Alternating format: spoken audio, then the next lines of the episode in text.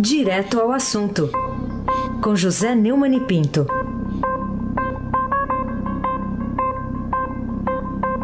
Oi, Neumani, bom dia. Bom dia, Raíssen Abac, o craque. Bom dia, Carolina Ercolim, tintim por tintim. Bom dia. Bom dia, Almirante Nelson e o seu pedalinho.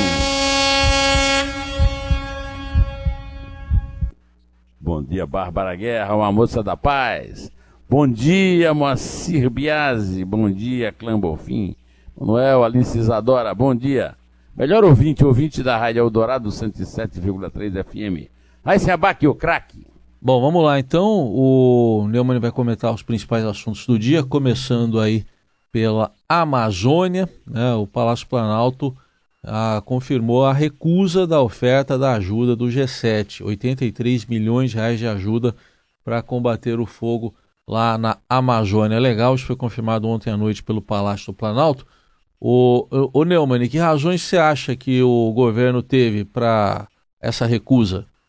Vamos ouvir o que o, o Bolsonaro disse, Almirante Nelson, para eu comentar em seguida. Ministério da Justiça pode mandar 40 homens, para dá para entender, 40 homens para combater incêndio, dá para entender, não tem recurso. Chegou esse caos. Bom, se não tem recurso e chegou esse caos, por que foram recusados os 20 milhões de dólares oferecidos pelo G7? Em primeiro lugar, 20 milhões de dólares é realmente uma esmolinha. Em segundo lugar, há uma, um conflito aí ideológico de discurso entre o Bolsonaro, os bolsonaristas e, o, e os países europeus, não tanto o G7, porque no G7, no G7 está, por exemplo, o Trump, que é aliado entusiástico do governo brasileiro. Né? É, a recusa é, ao apoio europeu é um sinal de que o Brasil quer restringir a cooperação é, a países da região amazônica e líderes considerados a líderes considerados aliados do presidente. Também, além de, dos Estados Unidos, o Brasil aceitou a ajuda de Israel, ah, mas não não está muito interessado em receber esmolas eh, do, dos europeus, principalmente depois do bate-boca com o presidente da França, o Emmanuel Macron, e o presidente Jair Bolsonaro. Carolina Ercolim, tintim por tintim. Vamos falar então sobre um, uma desconfiança da Procuradora-Geral da República, Raquel Dodge. Ela aqui constatou ontem de que há razões para desconfiar de ação orquestrada, planejando aquelas queimadas é, na floresta. A gente pode também, inclusive, ouvir um trechinho do que ela disse. Há suspeita de ação orquestrada, há suspeita de uma atuação é, que foi ah, longamente cultivada para chegar a esse resultado. E o que nós percebemos da conversa de hoje é que há sinais disso, há elementos que justificam a abertura de inquéritos para investigar e punir os infratores. É, nós ouvimos aí a Raquel Dodge explicando claramente.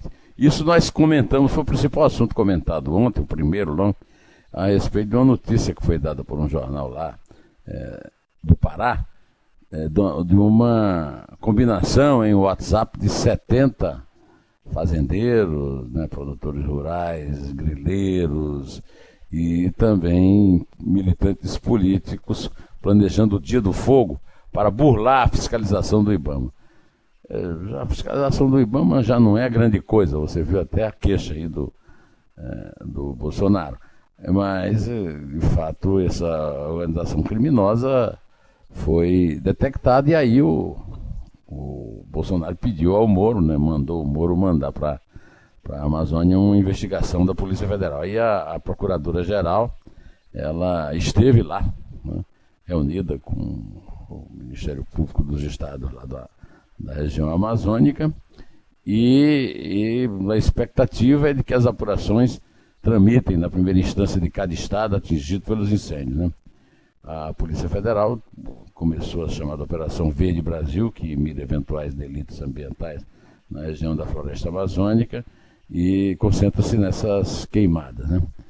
É, eu acho que está precisando também de uma ação mais é, efetiva do governo brasileiro em relação ao desmatamento, a derrubada de, matéria, de madeira de lei, vendida inclusive para países que estão aí dando uma de bom, né, de bons samaritanos nessa questão, é um crime grave e precisa ser combatido também para preservar a floresta, é, que é assunto que está mobilizando muito o presidente da França, Emmanuel Macron.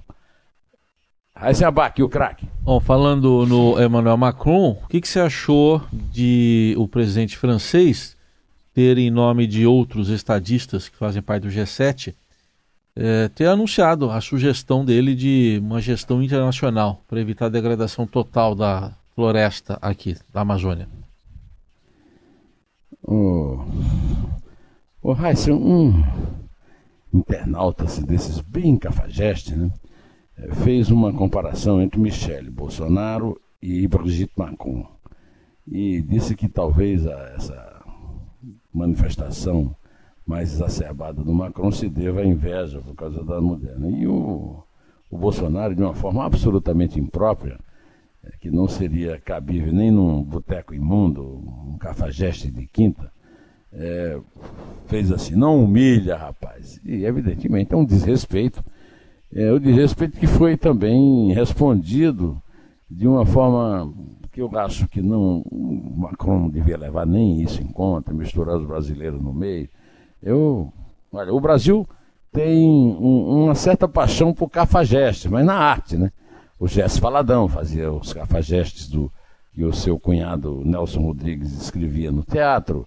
E, sobretudo, você se lembra, assim, do Carlos Imperial, é, com a camisa uhum. do Corinthians. Né? Agora, o Carlos Imperial é um cafajeste é, bom, bem humorado. E esse, essa cafajeste. Você, você já viu alguma vez uma, uma coisa de um grau de cafajestice do tamanho dessa? Assim, é, eu não me lembro, viu?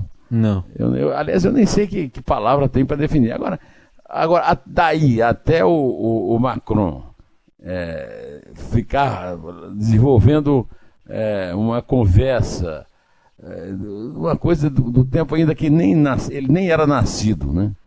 É, a respeito de internacionalização da Amazônia, é o fim da picada. É uma conversa colonialista, é uma conversa retrógrada e, e, não tem nada a ver com uma espécie de retaliação, uma retaliação pela, pelo desrespeito, que realmente foi grave, que realmente foi grande, do Bolsonaro em relação à mulher dele. Carolina Ercolim, tintim por tintim. Vamos falar sobre pesquisa, Neumann. Mais da metade da população desaprova o desempenho pessoal do presidente Jair Bolsonaro, é o que mostra a CNT-MDA divulgada ontem. Esse índice de desaprovação aumentou significativo, chegando a 53% ante 28% em fevereiro. Tem desdobramentos sobre várias áreas do governo, inclusive também sobre o ministro da Justiça, Sérgio Moro. Queria que você analisasse para a gente esses números um índice de desaprovação de 53,7% é altíssimo. É, não se deve comparar com a, a, a, impopularidade maior de Dilma ou de, ou, de, ou de Temer, porque a situação hoje é completamente diferente e o, o, o Bolsonaro não tem o apoio que a Dilma tinha do PT e dos partidos de esquerda no governo dela, nem o, o, o Temer, é, que tinha um apoio forte do Centrão e que evitava que ele fosse inclusive investigado pela Polícia Federal. O índice, o índice de 28,2% em fevereiro era um índice muito favorável e o de 53,7% é, realmente não é, né? quase o dobro, digamos. É, é, também aumentou a reprovação em 20 pontos percentuais ao governo do Jair Bolsonaro. Né? Passou de 19% em fevereiro para 39,5% em agosto. É, o governo Bolsonaro não é só o, o Bolsonaro. Então, essa, esse dado é um dado bastante forte e importante. Né? A avaliação positiva diminuiu muito, passando de 38,9% em fevereiro para 29,4% em, em agosto. É claro que as pesquisas não retratam uma coisa tão fiel, as pesquisas erram, pesquisas são trabalho humano. Mas querer a, a, a atribuir isso a, a, a uma conspiração de inimigos que usam institutos de pesquisa é não, é não a, a ter o um mínimo de noção de realidade. Você falou no Sérgio Moro, é, para 52% é, de quem respondeu à pesquisa, o, o, ministro da Justiça não deve deixar o cargo. 35,3%, e eu estou entre eles, consideram que o ministro deveria sair do governo. Mas isso não pode ser considerado um índice negativo, porque quem quer que o Moro saia do governo é porque está percebendo que existe uma fritura muito de muito pouco caráter, vamos falar a palavra certa. Né? É, no combate à corrupção, 41,4% acham que houve melhorias em relação aos governos anteriores, 36,3% consideram que a situação do governo é igual. E eu quero lembrar que a multidão não foi uma multidão, ontem nós já conversamos sobre isso.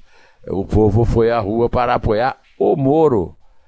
E, e mostra isso, essas, essas, essas, o resultado dessa pesquisa mostra que o, a investigação do Intercept PT não, eh, não produziu sobre o Moro e sobre o combate à corrupção o efeito esperado por quem as estimulou e financiou. Aí se abaque o craque.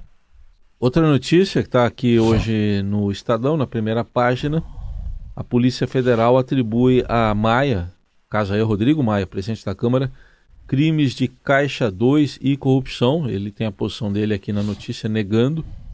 Alguma surpresa nessa conclusão? Não, acho que não tem surpresa nenhuma, né? Aliás, é um, é um crime que ele divide com o pai, né? O César Maia. É, o, o, o relatório da Polícia Federal é conclusivo e atribuiu ao presidente da Câmara, Rodrigo Maia, que virou uma espécie aí de ai Jesus de parte da, dos comentaristas de política e principalmente dos deputados, como se fosse assim uma grande, uma grande revelação da política brasileira por causa da aprovação da reforma da Previdência que tem sido atribuída a ele e do patrocínio de uma reforma tributária que virá depois. Né?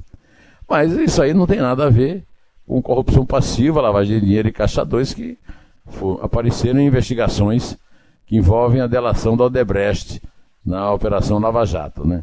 Na planilha de propinas da Odebrecht, o Maia, como nós sabemos, é identificado como Botafogo. Botafogo é o time do coração do César Maia e do, e do Rodrigo. Né? Segundo a, Polícia Federal, o Aysen teria recebido 350 mil reais nas eleições de 2010 e 2014. E no dia 23, o ministro Edson Fachin deu 15 dias para a Procuradora-Geral Raquel Dodge decidir se oferece denúncia. Ela também pode devolver com solicitação de novas investigações. O relatório é do dia 22, assinado pelos delegados Bernardo Guidalho Amaral e Orlando Cavalcante é, Neves Neto. E Maia hoje é uma peça chave, né? O Maia é, vamos dizer ali, o, o fiel da balança no jogo político que envolve o governo, porque, como eu já disse aqui no começo do comentário, o Bolsonaro não tem nem, nem de longe o apoio que os seus antecessores tinham é, no, no Congresso Nacional e, em, em, especial, na Câmara, um pouquinho menos no, no, no Senado. E agora, a conclusão da, da PF coloca o Maia pelo menos em, em maus lençóis, né? É, o presidente Bolsonaro tem dito que o Maia é quem manda na instituição, está se aproximando dele, do Davi Alcolumbre, e está se distanciando do combate à corrupção e do Sérgio Moro. Carolina Ercolim, tintim por tintim. E que motivos você acha que a Justiça Federal de Curitiba teve para adiar a reunião do Conselho Nacional do Ministério Público, que estava agendada para hoje?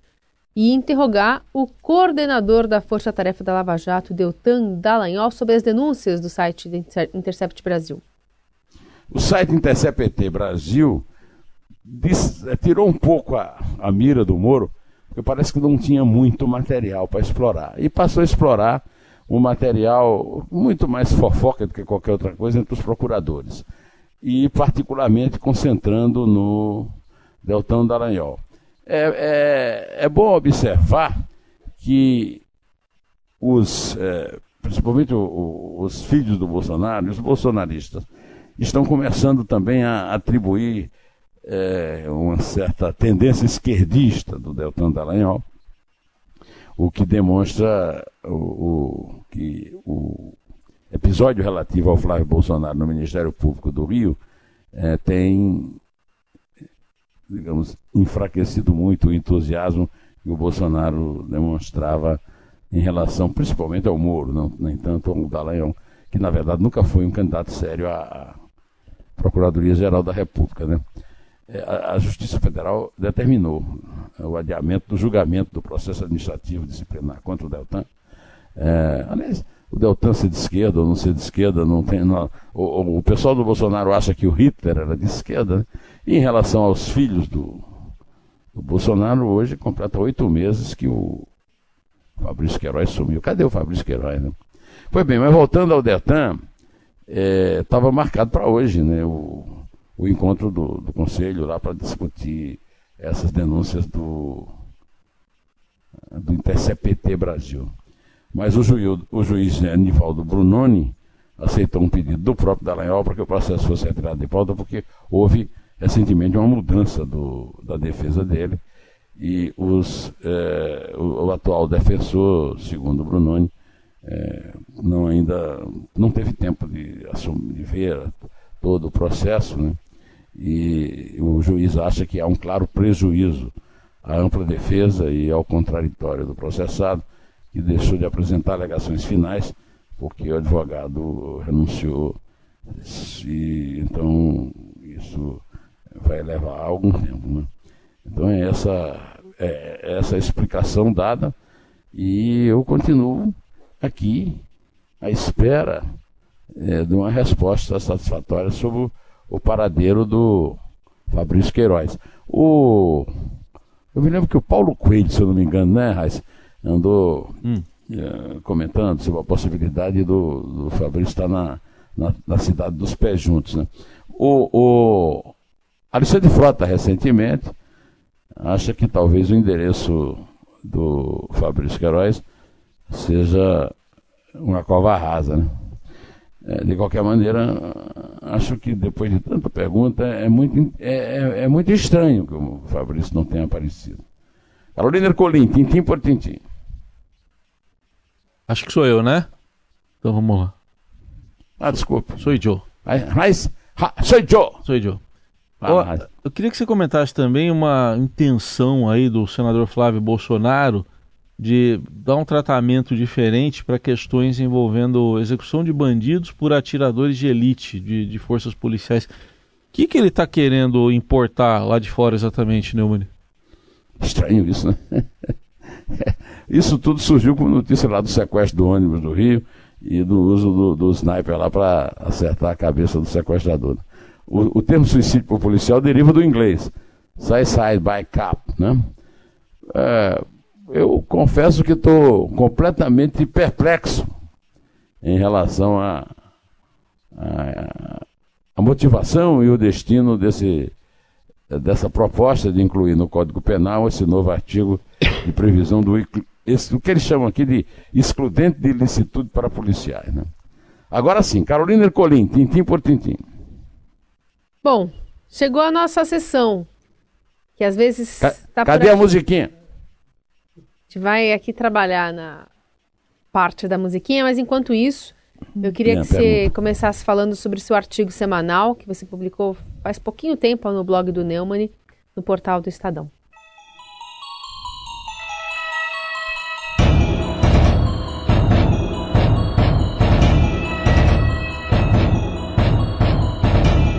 Ah, se manda, Moro, vai embora é o nome do artigo que eu publiquei. Eu já dei até um spoiler antes, quando eu falei do, do que eu participo do grupo que acha que o Moro. É, o Bolsonaro está forçando a barra para o Moro pedir demissão. Né? O Moro deveria ir embora. Não, eu não entendo perfeitamente porquê, mas acho que está começando a procurar o pretexto quando ele reclamou ontem de mais uma estocada do governo dele com um contingenciamento de verbas para o Ministério da Justiça e, do, e da Segurança Pública, que torna, segundo o Moro, praticamente inviável o trabalho eh, dos órgãos eh, subordinados ao Ministério. Eu termino o artigo eh, que está na, no blog do Neumann, no portal do Estadão, dizendo que o Bolsonaro não quer arcar com o ônus moral da demissão de Moro e recorre a um morde a sopra que não condiz com as responsabilidades de seu posto nem com o prestígio do ministro da Justiça. Na sexta-feira 23, em seu artigo quinzenal no Estadão, Fernando Gabeira perguntou por que carga d'água o presidente da República se interessa tanto pela delegacia do Porto de Itaguaí, no, Rio, no Grande Rio, que, segundo o, o Gabeira, né, segundo o colega, exporta drogas e importa armas. Falo também da minha perplexidade sobre isso, e sobram algumas outras indagações. Será que o chefe dos chefes pensa apenas em forçar o Moro a pedir demissão quando põe o COAF para girar na roda gigante da especulação, passando do Ministério da Fazenda para o da Justiça, deixa para o da Economia agora para o Banco Central? Os botões do colete querem saber por que Bolsonaro cita a Constituição como se não bastasse para justificar não consultar Moro para demitir o diretor da Polícia Federal, Maurício Valeixo. E um botão quase caindo vai além e me lembra que ele nomeou para o Conselho Administrativo de Defesa Econômica, o CAD, peixinhos de seu amigo de infância, agora Davi Alcolumbre, do Centrão, ignorando o ministro. Só que nada é mais importante a saber do que o que diabo este faz no meio das pilantragens do clã Bolsonaro. Ouve, bem jovem! Se manda, vai embora! Se manda, Moro, vai embora! Bueno, chegamos aqui à nossa hora da contagem, é, que eu espero que não seja o número de gols que o Internacional faça amanhã no Flamengo. Né? Bom, hoje temos o, é, hoje temos Palmeiras e, e, e Grêmio. Grêmio. é isso? Isso, é. no Porco Embu. O Porco Embu, o Porco Embu, olha, isso é uma missão, acho difícil. O time do, do Renato é muito bom, mas o Palmeiras traz uma vantagem confortável do jogo lá no sul, né? Vamos lá então, é três? E ali? É Vai, dois. É um em pé.